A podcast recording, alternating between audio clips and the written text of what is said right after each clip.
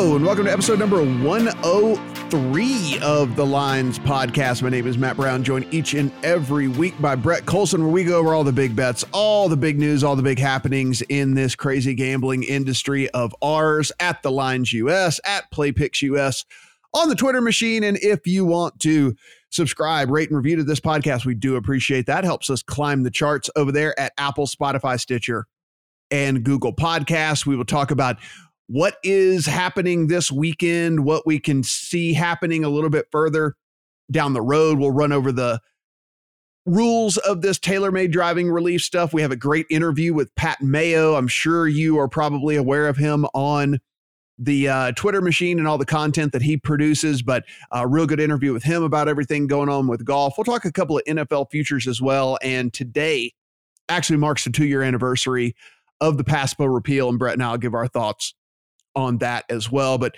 let's kick things off here, Brett. We talked about it that this was the, uh, well, this past weekend, this week, including Wednesday, and then again this coming Saturday, the UFC got back in action and they got us back to live sporting events. And UFC 249 was not without its hiccups. There was a guy that tested positive for COVID and uh, he was removed from the card. That fight was canceled, of course.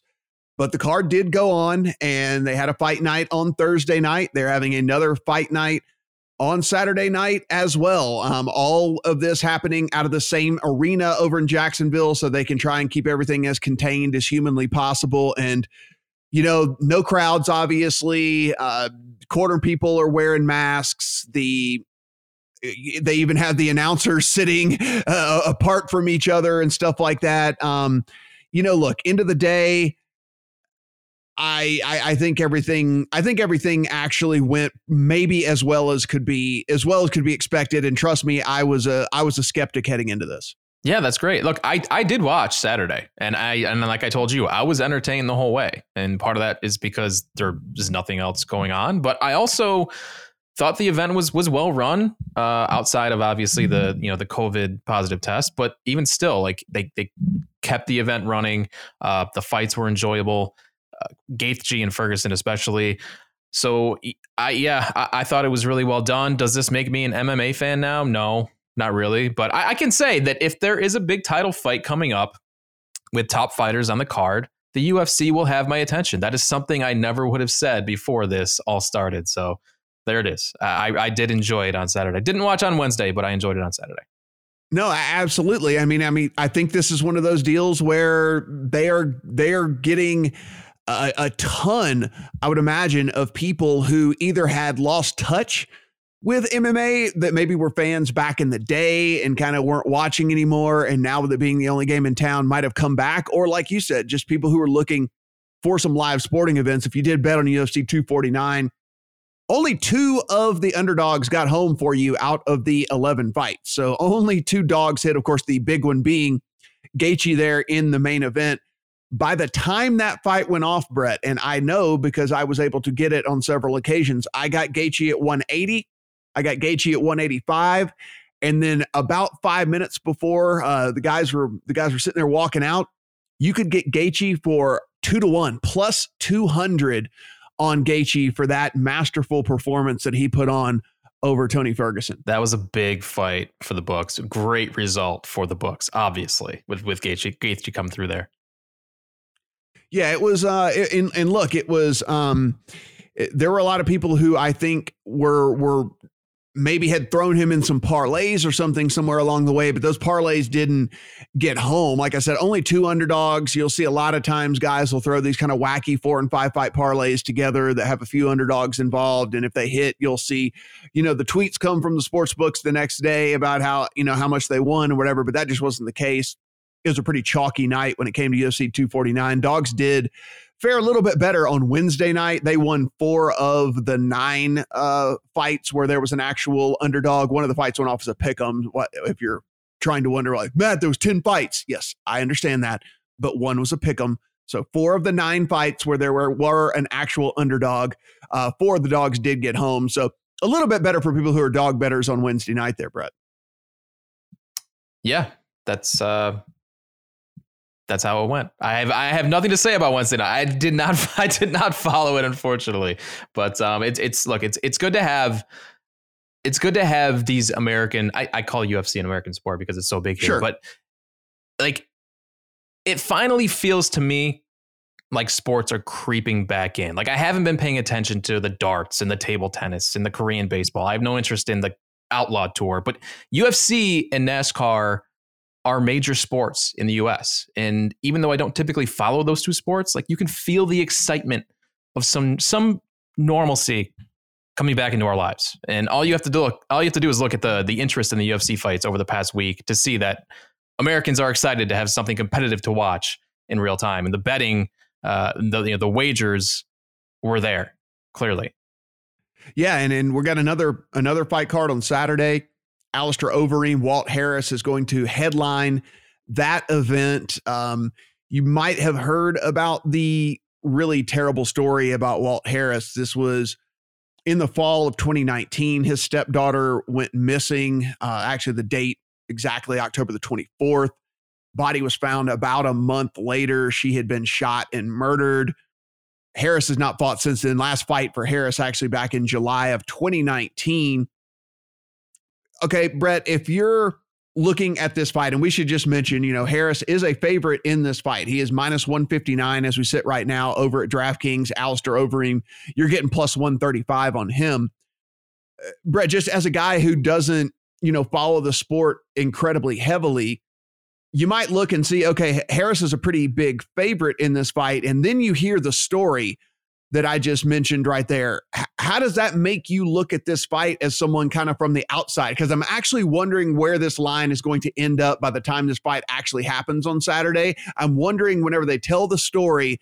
And do you think that the sentimental bets are going to come in on Walt Harris? Or do you think there's going to be people who say, how in the hell can this guy be fighting right now? How is his mind right? There's no way he's going to win this fight. Well, it happened seven, eight months ago. I, I, I don't. It's it's hard for me to say because I don't know how people. I mean, everybody reacts differently to these types of types of things. But I mean, is this a story that is being talked about a lot when it comes to this fight? I mean, if you like, if I look up a, a story about Walt Harris right now in the fight this weekend, is that going to be something that I it's going to be mentioned right away? Absolutely. Okay, so yeah, pretty much every headline is Walt Harris uh, back in the cage after tragedy, essentially. Like pretty much Okay. that's a headline for every single article that's written. then yeah, that that's obviously going to have an impact. But is that already baked into this line? I don't know where this opened at and how how much it has moved and how much money's coming in on each side. But yeah, that's obviously going to have a factor on just the Yeah, casual I- bettor who reads that. Same. I I don't want to, uh, you know, I, I'm not sitting here trying to tell people to capitalize off of another person's tragedy or kind of anything like that. What I am saying is that if you're betting this and you want to bet Alistair Overeem, my gut feeling is you should hold out and wait because I feel like people are going to hear the Walt Harris story and they're going to want to bet on Walt Harris. You know what I'm saying, Brett? Like they like he's the guy that you want to root for. You don't want to root against a guy who just had one of his kids, you know, like you mentioned, murdered seven months ago or something like that. So, strictly from a betting perspective, if you were feeling like you wanted to bet on Overeem anyway, I would hold out.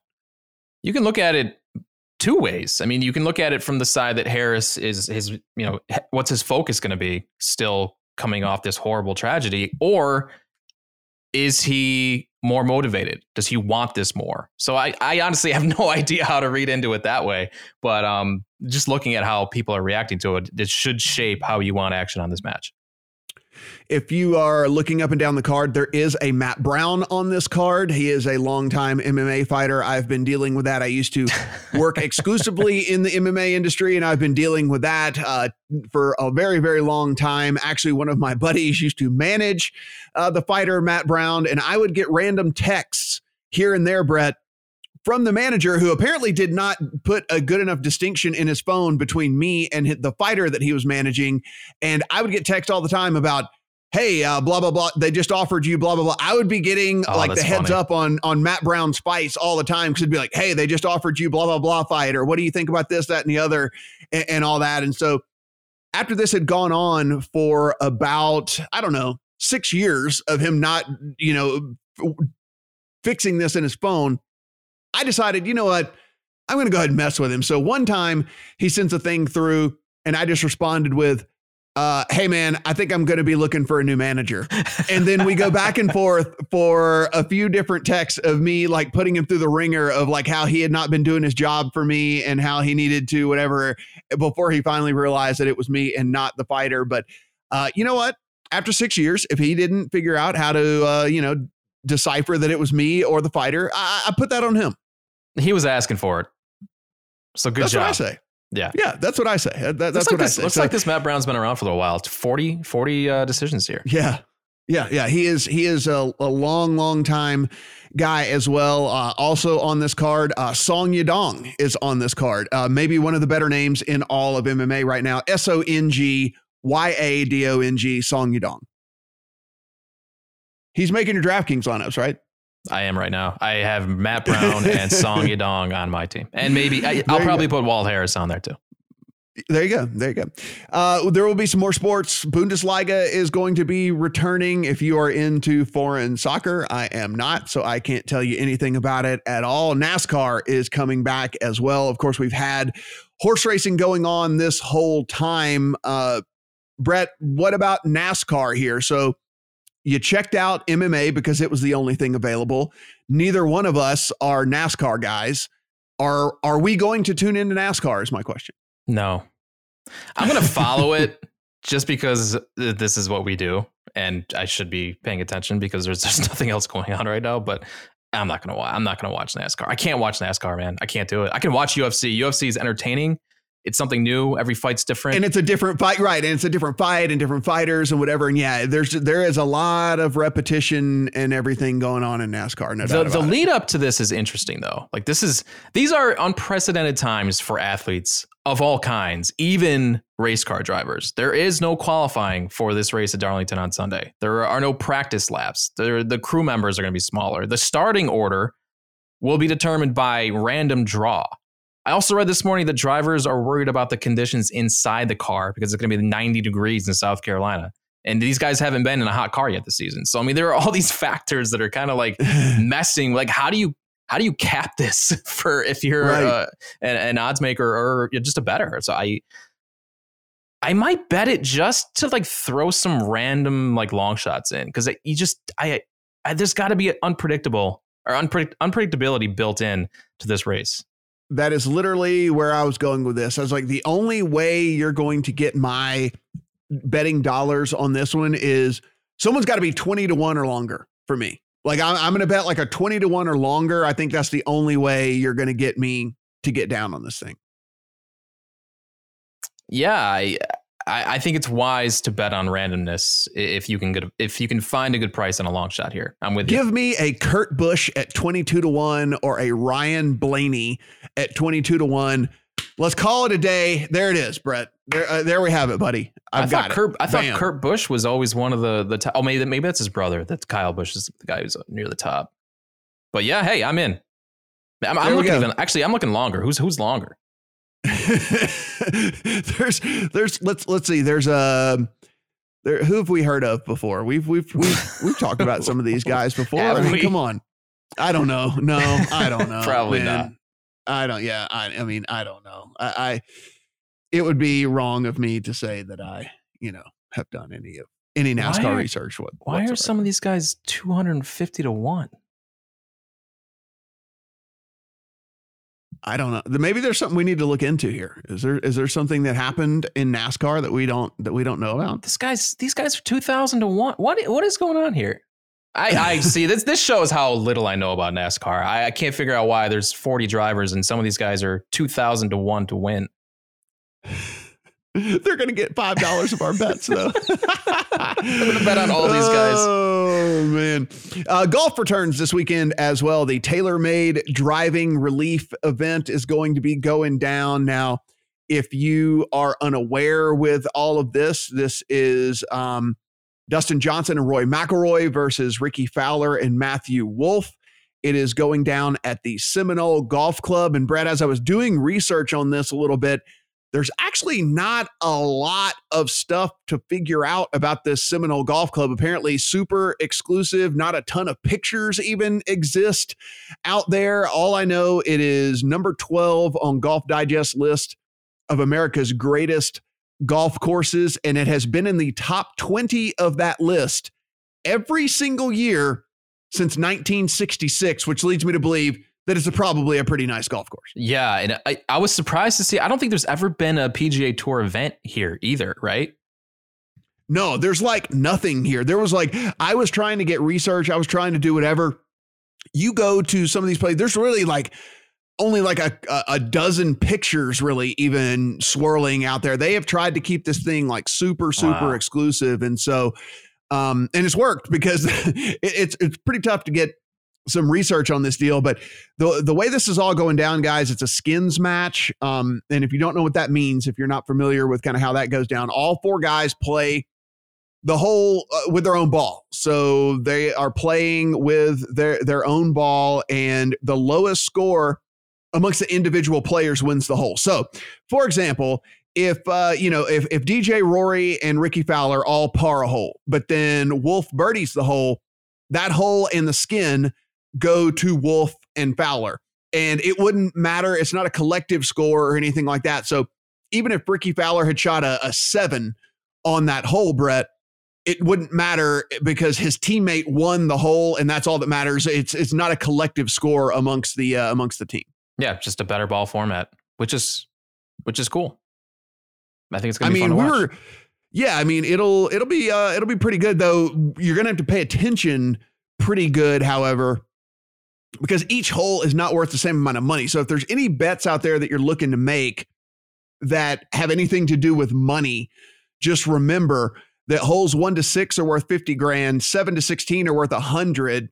Then 17 and 18, 17 is worth 200 and 18 is worth 500. So you could, in fact, uh, Brett, win more skins but lose in the money department in that. So just eh, you know, depending on where you're betting and what's going on and how the bet is worded, just just know that that you know know what you're getting into whenever you go to bet this thing. Yeah, definitely read what you're betting on because there are different ways to to these will be graded in different ways. There will be money, there will be, you know, finishing like the actual like result of who wins more holes and that type of stuff will be uh will be graded as well. So uh, yeah, it's uh, it's definitely something. I think people are going to bet on it, but definitely be careful about what you're betting on. Yeah, no, no doubt about it. There's bonus money for for birdies and eagles as well, but that actually doesn't count towards the overall winner of the event. Those are just going to be bonus money that ends up going to uh, charity as well. But I mean, there's all kinds of ways to bet this thing. Of course, you can just bet straight up. Right now, Rory and DJ are minus 186 over on DraftKings, where Rickie and Wolff are coming in at plus 150. But you can bet leader after, you know, X amount of holes, one hole, three holes, five holes, whatever it might be. There are water and bunker bets as well, Brett, which I thought was pretty interesting. Yeah. Uh, will they hit in a bunker? Will they hit in a hole? On, I mean, or, or hit into a water on hole X, Y, or Z, or something like that? And you know, again, you and I it's hard to kind of break this down a ton. We don't, there's no course history with this, there's no whatever. But what I guess my only question to you is this is going to be the first competitive golf in a while for these guys. And so, do you think at all, do you think there might be nerves at all in play here? A little bit of the yips to where maybe kind of taking the yes on these, you know, bunker and water bets might be something you'd look at?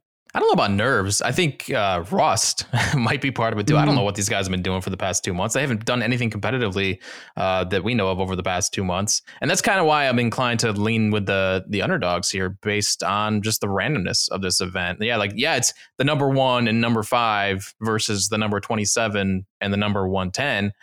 Uh, and look, rookie Rickie has not played well this year, and Matthew Wolff, a talented kid, but he's not on the same level as these other guys. But this is a one round event featuring four guys who, like I said, we don't know what they've been doing the past two months. So uh, I think that's it's just you know similar with the NASCAR. I think just betting on, on the uncertainty of this, and I would imagine that most of the money is going to be coming in on the two favorites.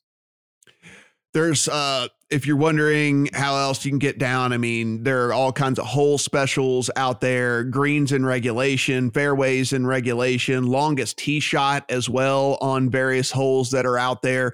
Uh, the first one you can do that on is hole three. That is a 504 yard par five if you wanted to do that. They also have closest to the hole bets, and those are going to be on the par threes.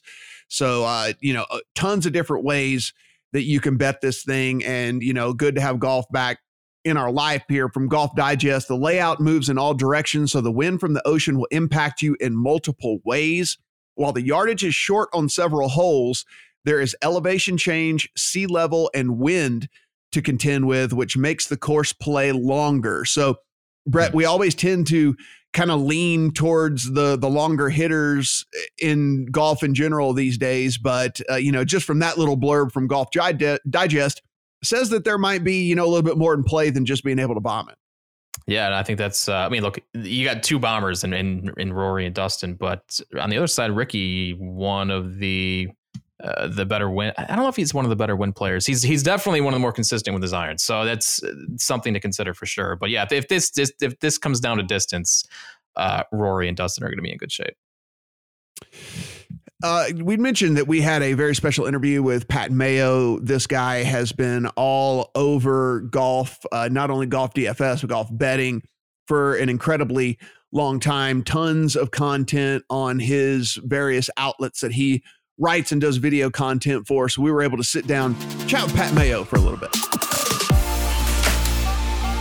Now joining me here is Pat Mayo. You can find him on Twitter at the PME. Pat, I would sit here and try to give all of the places people can find you, but there are so many different places, so many places that you're making content these days. I know the Pat Mayo experience is is certainly your your bread and butter here, but man, you've got Fantasy National, you've got DraftKings. I mean, where where else are you producing content these days?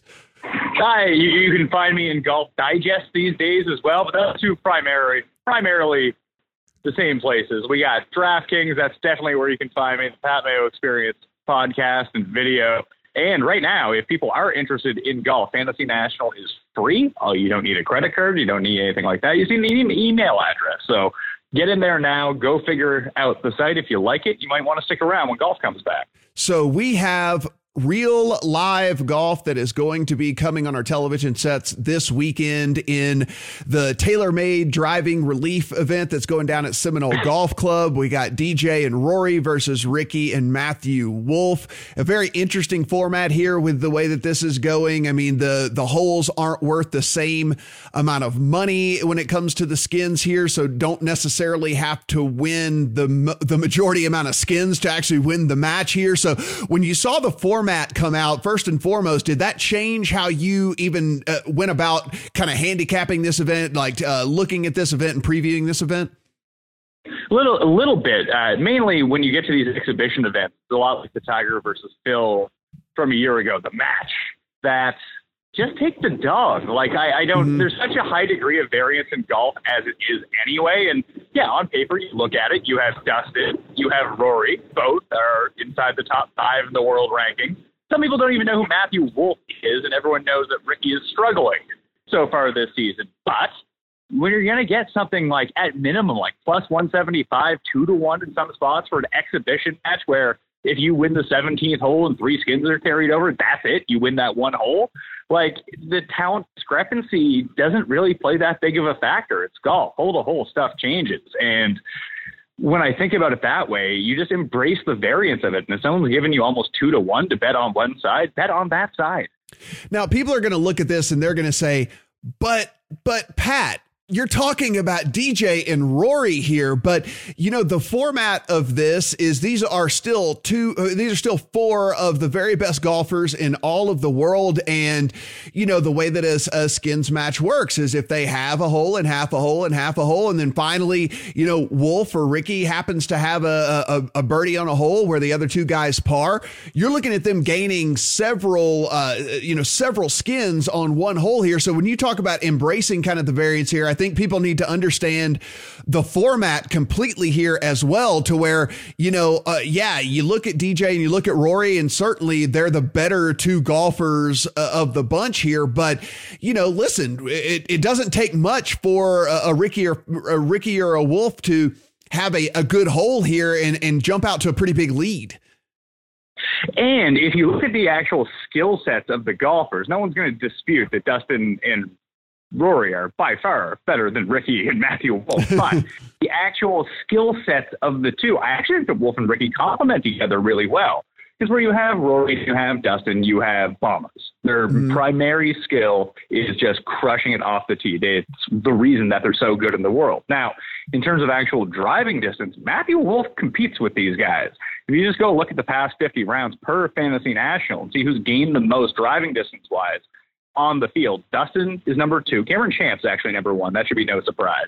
Dustin's number two. Rory's number four. Wolff is number six. Like he mashes it. There's actually a really good prop for the driving distance hole where it's you know who will end up with the farthest drive. I think Matthew Wolff like plus 350 to win that. Like you know he's not going to win it every time, but he probably right. wins it one in three times. So you are getting value on that. But he can make up for a lack of distance off the tee that Rickie just doesn't have. But Rickie is the best iron player of the four, and Rickie is by far the superior putter, especially on Bermuda grass, which Seminole is. That it's not to say that in any given round or any given putt that Rory won't make it and Rickie will. That's not how you really have to judge this. Just on a baseline basis, Rickie is the far superior putter. One hot round with the putter for Rickie, and they absolutely bury these guys. So you take a look at some of these other bets that are available over on DraftKings. You mentioned the longest tee shot where they allow you to take that on hole three, four, seven, and nine. Um, you know, you mentioned Wolff, and yeah, he's a you know plus th- over plus three hundred on each of those holes that are that are listed there. And then you also look at nearest to hole, and you talk about how well that Rickie plays his irons. You look at the par threes that they have listed here, and Rickie comes in you know, behind Rory and uh, DJ on every single one of those bets as well. So maybe some value from the uh, longest tee shot on Wolff and maybe the nearest to the hole, uh, Rickie Fowler. Yeah, and like if you're just going to play the straight up odds on this, which you should do, you should play it in bulk. Like instead of thinking, well, I think it's the fifth hole where Matthew Wolff is going to mm-hmm. outdrive them. No, you can't really think of it that way. It's for all the driving distance holes. You bet Matthew Wolff. You win one of those. What was there? Are there four of them or five of them? For the they, have listed four over on DraftKings. Yeah. All right. So you win one of those, you lose just a little bit. You win two, you win double your money. Yep. You win three, you win like eight times your money. So you play all of them. And it's the same with the Rickie prop for the closest to the pin. Like if you're going to play these, play them all. Because if we're going to talk about variance, a single tee shot or a single stroke is just insane you try to think like, well, if he hits it 60% of the time, da da da da da. But in in action, it's like a spin on a roulette wheel or flipping a coin. Like what happens once doesn't necessarily affect the next one. Maybe guys can build momentum on the course, but when it comes to things like driving and when it comes to things like iron shots, just take the guy who is substantially better or at least close. Like Wolff isn't far behind, if at all, to Rory or Dustin. So he could sweep all of these. He could lose all four. But even mm-hmm. if you just middle it, you end up being a winner based on those odds, but you have to play them all. Okay, so let's move into the let's move into the match. The match version 2 here, Tiger versus Phil along with a couple of quarterbacks. I mean, first and foremost, what do we know about Peyton Manning and Tom Brady's golf game to begin with? What what do we know about these guys at all so that we can eh, someone who's going to say, "All right, I'm going to throw some money at this. I think it's worth me maybe throwing a few dollars down." Are they so they don't walk into this blind? Do we know who's the better golfer of Peyton and Tom? Do we know how often they play, you know, uh, these days and things like that? We don't know these days how much they're playing, but we do have a handicap for both of them. Peyton's about a shot, a stroke and a half better than Brady is. But in any given round, like these aren't right. scratch handicaps. These are like, you know, five, six, seven, eight handicaps, which means that like Peyton Manning could theoretically go out and shoot 100, despite the fact that he's the better golfer than Tom Brady. And if Brady has a good round, he can shoot like 79. So again, I think this falls into the situation where you're just dealing with such complete unknowns. And this is going to be like alternate shot, which is just crazy. So the Phil team with Brady, although Brady's the worst golfer and Tiger is better than Phil at this point in time, if there's one thing that Phil can still do better than Tiger, it's get his ass out of a jam. Like mm-hmm. he can recover pretty easily. And if you're going to deal with what is essentially amateurs in like if this was Romo, that would be one thing. Like it's funny, we all laugh at Romo, but he's actually playing on tour and he's bad. Uh, these guys are nowhere near as good as Tony Romo is. So balls are going to be in the woods. There's going to just be horrible iron shots, terrible missed putts. And Phil, almost because he's the worst player at this point of his career, can get out of those situations easier. They're giving you some pretty nice juice to bet on Phil. Like, like I said, in these exhibition matches, you don't know what the level of interest is. And even you go back to the Rory and Dustin one, like if you look at those four players, who do you think this means the most for between Rory, Dustin, Rickie, and Matthew Wolff? The answer is Matthew Wolff. Right. And in this situation, uh, between Brady and Peyton Manning, you hate to go back to that winner's mentality type thing, but I bet you Tom Brady's taking it more seriously than Peyton Manning you take a look at this, and you, like you said, I mean, Woods and Manning minus 225 to where Mickelson and Brady are coming in at plus 180. And, you know, we saw in the match the first time, Phil Mickelson was able to prevail.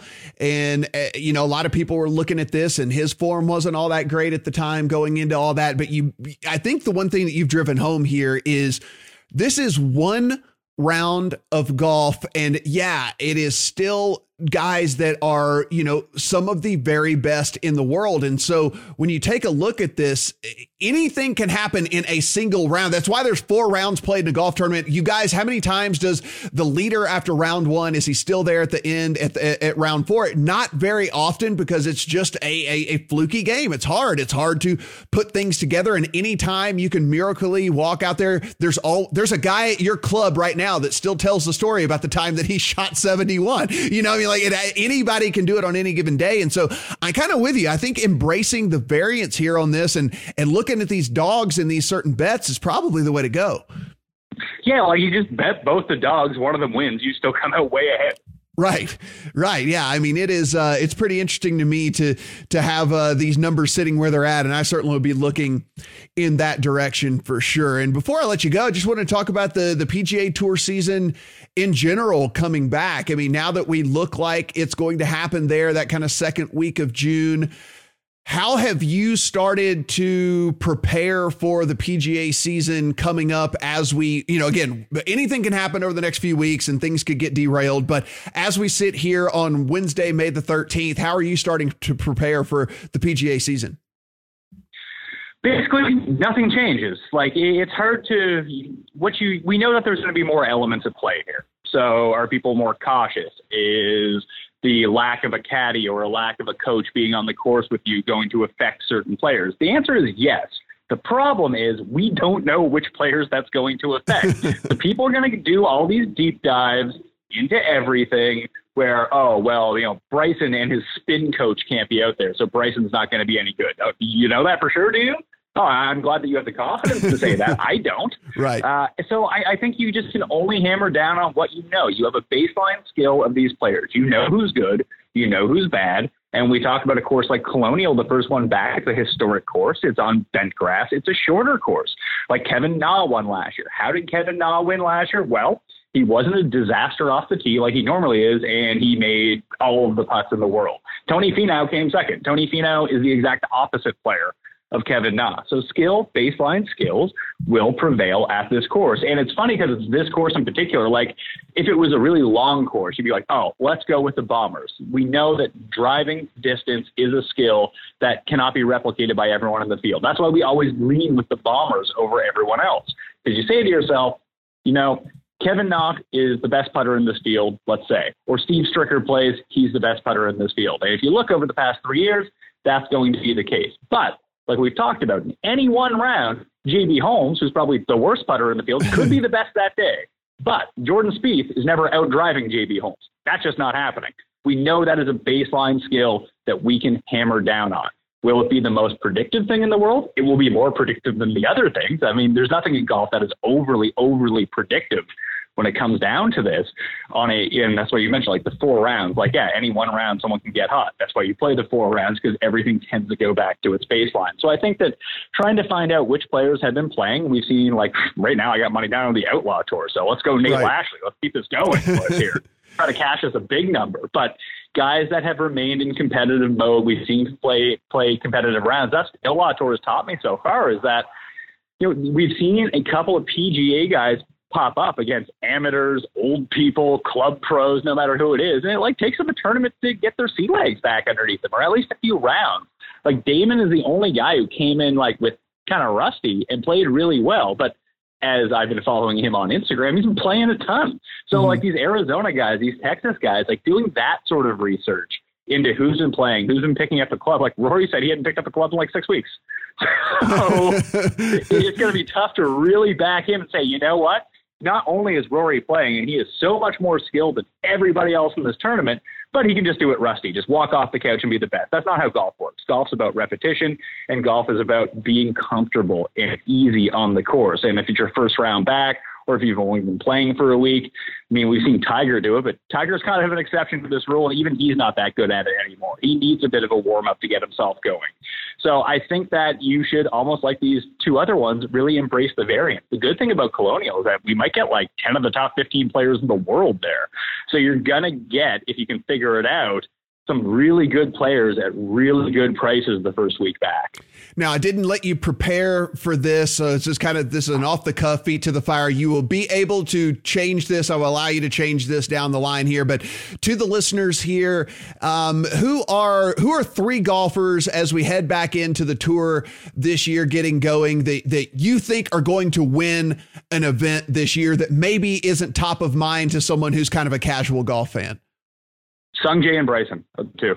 Uh, I know Sung Jae already won at the Honda Classic, mm-hmm. but uh, he's been playing every day.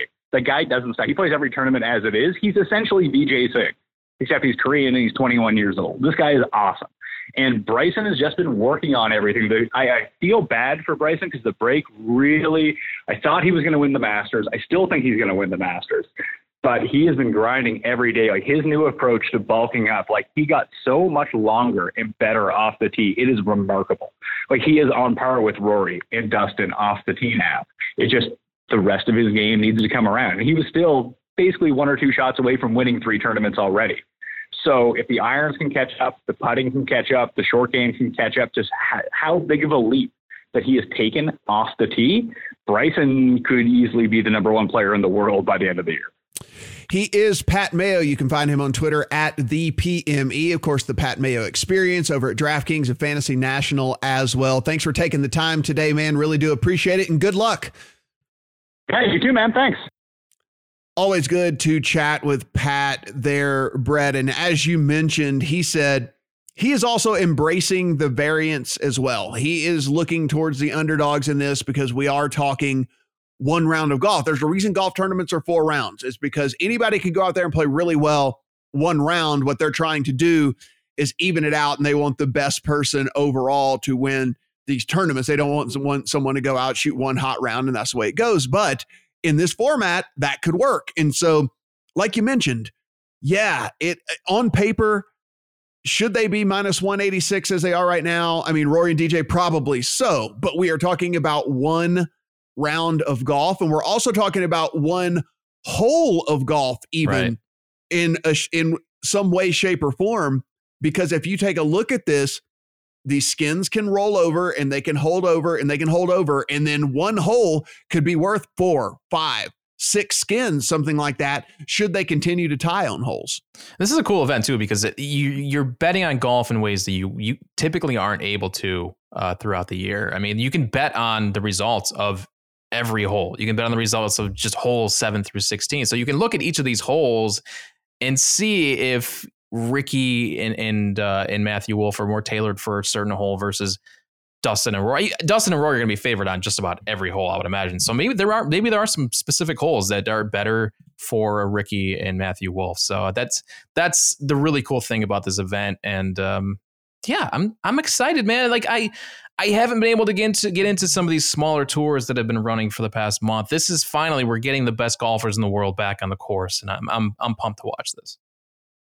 Also worth uh, noting out there, we say this all the time, but just if you do want to bet this, be sure and shop around. If you want to bet the dogs at FanDuel, you're only getting 145, where we were talking about you're getting 150 over at DraftKings, but even over at BetMGM, you're getting 165 on the dogs there at Fowler and Wolff. So as always, but it's just a reminder, right, Brad? That's what we do here. We're at least going to remind you that you can get better odds out there if you are looking to get better odds. We're going to jam it into your heads until you guys finally get it because it is like, so important to shop around for everything. I mean, uh, it's a big difference between 165 and oh, yeah, over the know? long, over the long, it might not, might not seem seem like it for one event, but over the long haul, you will notice.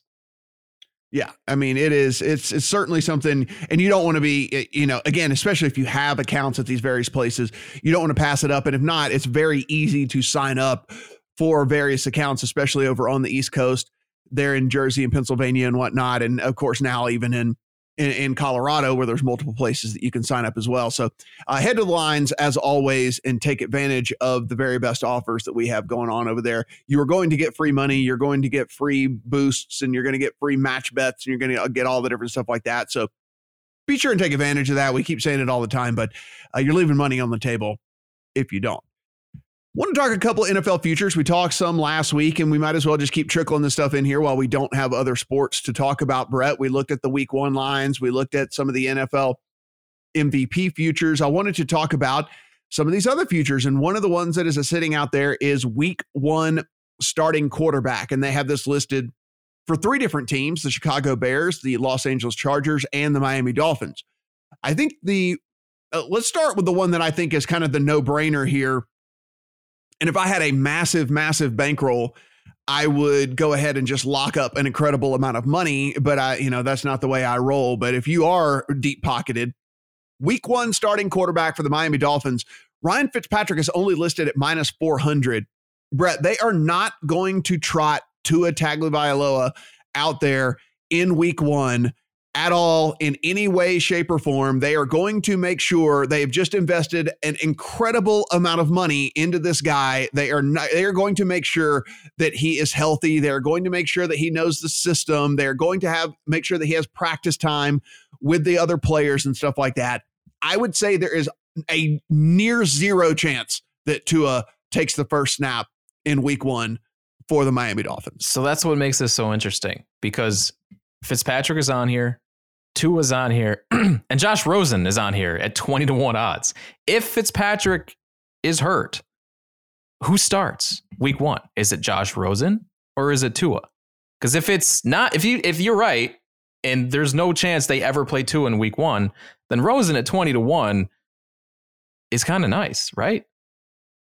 Well, yeah, actually, that's actually pretty good logic. Yeah. I mean, if Fitzpatrick were to get hurt at some point during training camp, Actually, yeah. I mean, at 20 to 1, if you wanted to throw that down as well. But yeah, I mean, I, there's just no yeah. way they are going to trot Tua out there in week one. I would expect we do not see Tua anytime before week kind of, you know, seven, eight, something like that, where he would have a couple of months with the team for them to make sure and do everything that they want to do to make sure they feel good trotting them out there. Because I mean, listen, we we just got the contract information that came in.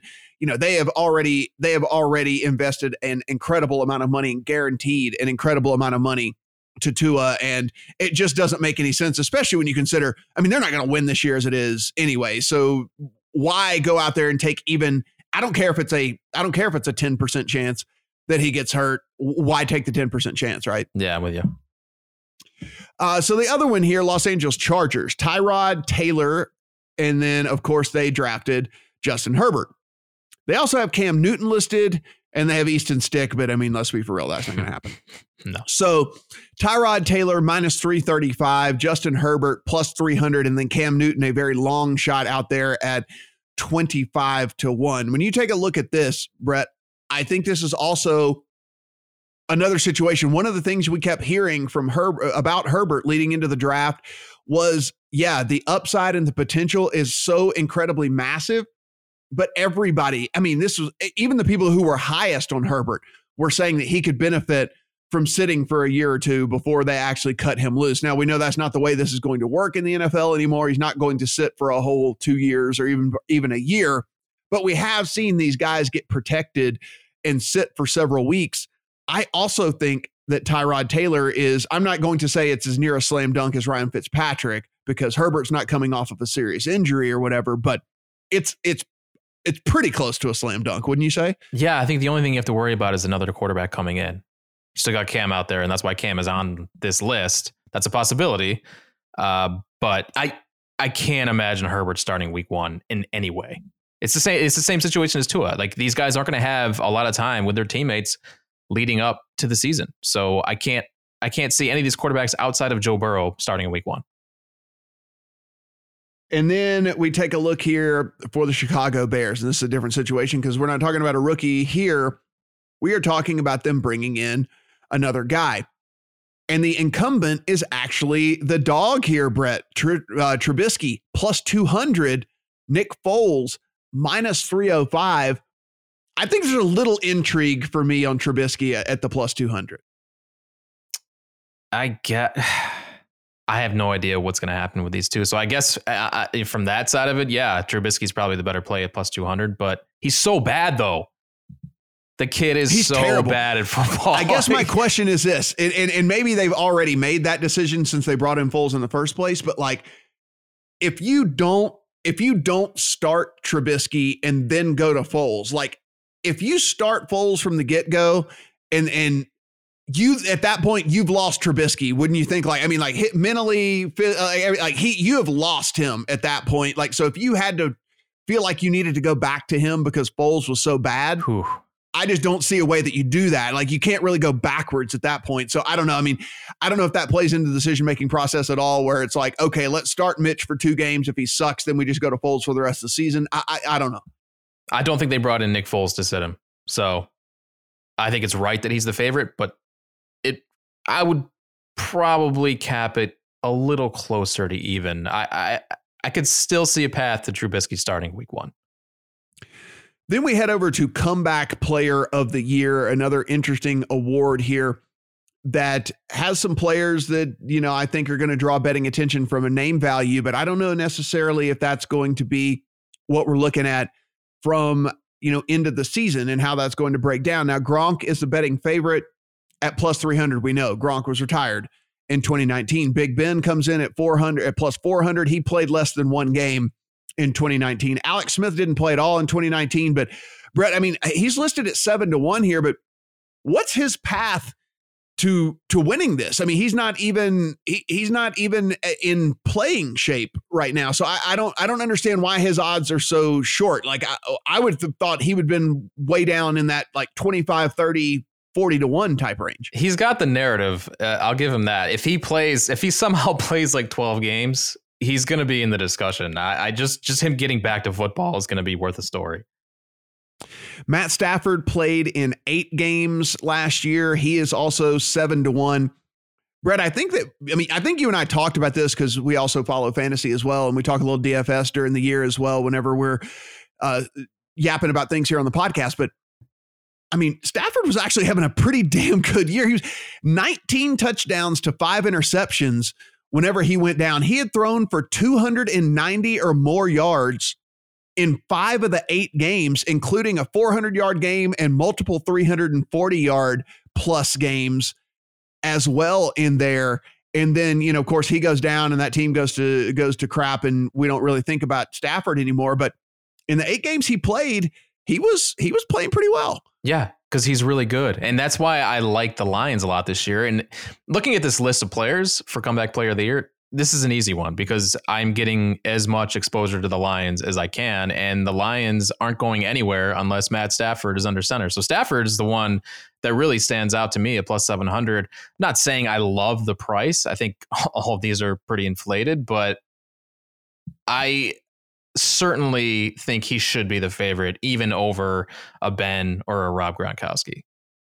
Yeah, so I'm with you here. So it's not like we're running and jumping to try and bet these things as soon as humanly possible or anything. That being said, I mean, when you take a look here, there is a like you like you said, I mean, there is a very easy path to Matt Stafford uh, winning this award. Now, that being said, over at FanDuel, he is nine to one. So be sure and you know if you want Stafford, yeah, head over there at plus nine hundred for him on this one. JJ Watt over at DraftKings is the next shortest odds coming in at another seven to one.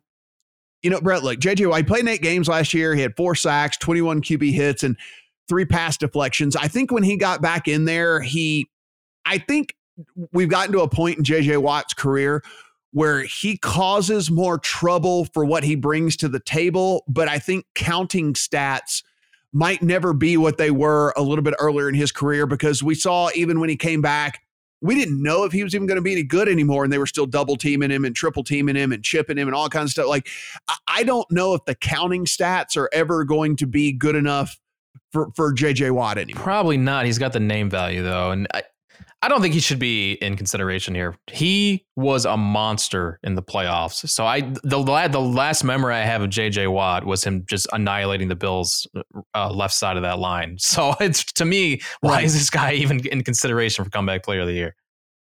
Derwin James at 12 to 1 is next on the list. He played in 5 games last year, just came back right there at the end of the season. Then AJ Green, who did not play at all in 2019 is 14 to 1. Antonio Brown huh. is 20 to 1. Now, Brett, when I look at this, if I wanted one of these longer guys, you have AJ Green, you have a guy that did not play at all. You have a team that we have talked about already. We think Joe Burrow might be a sneaky upside fantasy player because it's still going to be a bad team and they're going to be playing from behind and throwing a ton.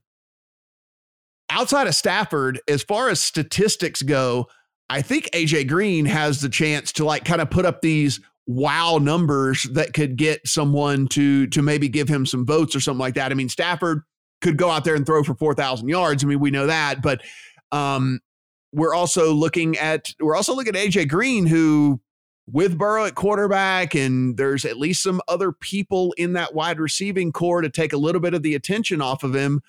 Uh, we could we could see AJ Green put up some pretty big numbers, I think. The problem is I don't know what kind of playing shape AJ Green is going to be in. Hasn't Rob Gronkowski played in the NFL more recently than AJ Green? That's a problem for me. like I don't know yeah. what AJ Green is anymore. So he he would have to be closer to like I think forty to one for me to even entertain it. I can't see it at fourteen to one. Are there any of these other players that made the list further down? Why is Tua? Why give? is why is Tua on here? why why is that? That would never happen, right?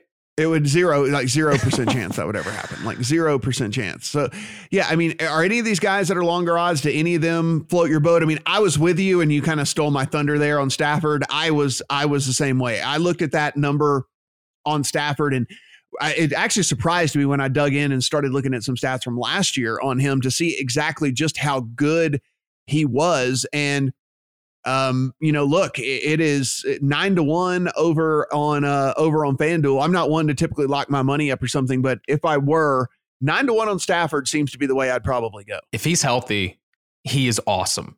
And he has, I mean, one of the big problems Stafford has had over the years is he didn't have any weapons. He has all the weapons he could possibly need now. So no excuses. I, I honestly think this team could win. I think this team is going to win that division this year. I think they're going to sneak up on a lot of people, and Stafford is going to be the guy to do it. There you go, guys. And again, those bets are available. They are up and ready for you over at DraftKings and FanDuel right now if you want to take a look at those. Today marks the two year anniversary of the repeal of PASPA that gave us and paved the way for not only this podcast and the Lines website and everything like that, but pretty much all the stuff that we've been doing over the last two years. New Jersey came along first, and we know the massive amount of states that have come along since then. Eh, you know, Brett, in the two years, and I talked about this a little bit on our sister podcast over on, on Legal Sports Report on LSR, but I think the thing that has shocked me the most over the course of the two years, and maybe it was just because I'm jaded and you and I came up through the poker stuff and then came up through the DFS stuff and everything like that. But I think the lack of very staunch opposition to sports betting is the thing that shocks me the most. I mean, we went, you know, there was this time where we thought online poker was just going to get legalized all across the country. Didn't happen. We had religious groups and moral groups and anti gambling groups and all this stuff come out of the woodwork and say how terrible and how horrible it would be on our society. And even DFS had tons of people come out and, you know, were morally against it and were trying to find reasons to say that it could be bad. And they were talking about could athletes throw performances and stuff? And we obviously know that's not how DFS works. So, like you get you only get points for doing good things. You don't get points for doing bad things. So throwing anything doesn't really affect DFS like whatsoever. But we were hearing all those arguments and all that. And here we are two years later for sports betting, and you really haven't heard a ton of that. I mean, we heard it like at the beginning and we kind of uh, you know laughed off some of the stuff and of course there's there's propaganda out there from from some of the the people who are who are against it, but really it's been it's been kind of welcomed with open arms. It's very true. Eh, even even the leagues who fought this for years and years have gotten to a point where they just shrug their shoulders and accept it. All right, well, this is going to happen. Like, oh, there's no there's no use fighting it anymore. So yeah, you're right. That has been extremely surprising. Looking at how difficult it has been for online poker, but money talks, man. I mean, sports betting is where it's at. We've seen the numbers versus like even just DFS. It just in the short period of time we've had sports betting, they dwarf the DFS numbers. So that has a lot to do with it. What's uh, what's your kind of biggest takeaway over the first two years of sports betting? I mean, there's been a lot of good and a lot of bad. I mean, starting with the bad, it, what comes to mind is the way some states are setting up framework and guidelines, particularly with the retail versus mobile. Uh, in some states, either stalling with getting mobile live or just just deciding that they're better off with retail only, like a Mississippi. And yeah, we can point to right now, like this is a, obviously a time, a situation that nobody forecasted with everyone being quarantined, but people in New York and Mississippi and some other states can't bet on sports right now unless they want to do it with an offshore illegal sports book. And I can tell you confidently that that is happening a lot. Even though there aren't any sports to bet on right now, the offshores are still taking a lot of bets the goal of these states should be to weed out these illegal operators, but the restrictions we've seen with several of these cases have allowed offshores to continue thriving. So I mean that to me has been the the big definitely the bad to the bad side of it has is that you know these these offshore books are still are still around and probably will be around for a while because of the way and, the I, and I think an offshoot of that is just education, right? Like yeah, like I, I like it's just we're uh, we look at this because we've been around it a lot and not only that we live it and breathe it on a daily basis and i think that you know maybe we should do a better job of it and maybe i'll try to take a better responsibility of it and you can and everything like that. But in focusing just on the education of all of this maybe even more than we already do because you still hear people who don't understand and don't don't know that you know, a, a, website with a .lv is not Las Vegas uh-huh. and, and, and whatever and all this. And like you hear all the time, it's like the Vegas odds for this and the the Vegas odds for that. And it's like, no, it's not at all. That's not the way this works. And and you, you even hear it from lawmakers and stuff from time to time about well, they they allow betting on X, Y, and Z, and it's like no, no regulated book has ever allowed betting on X, Y, Z. That's never happened before. But you know, they get press releases too all the time, and so yeah, I think the educational aspect is still probably lacking just a little bit, even after two years.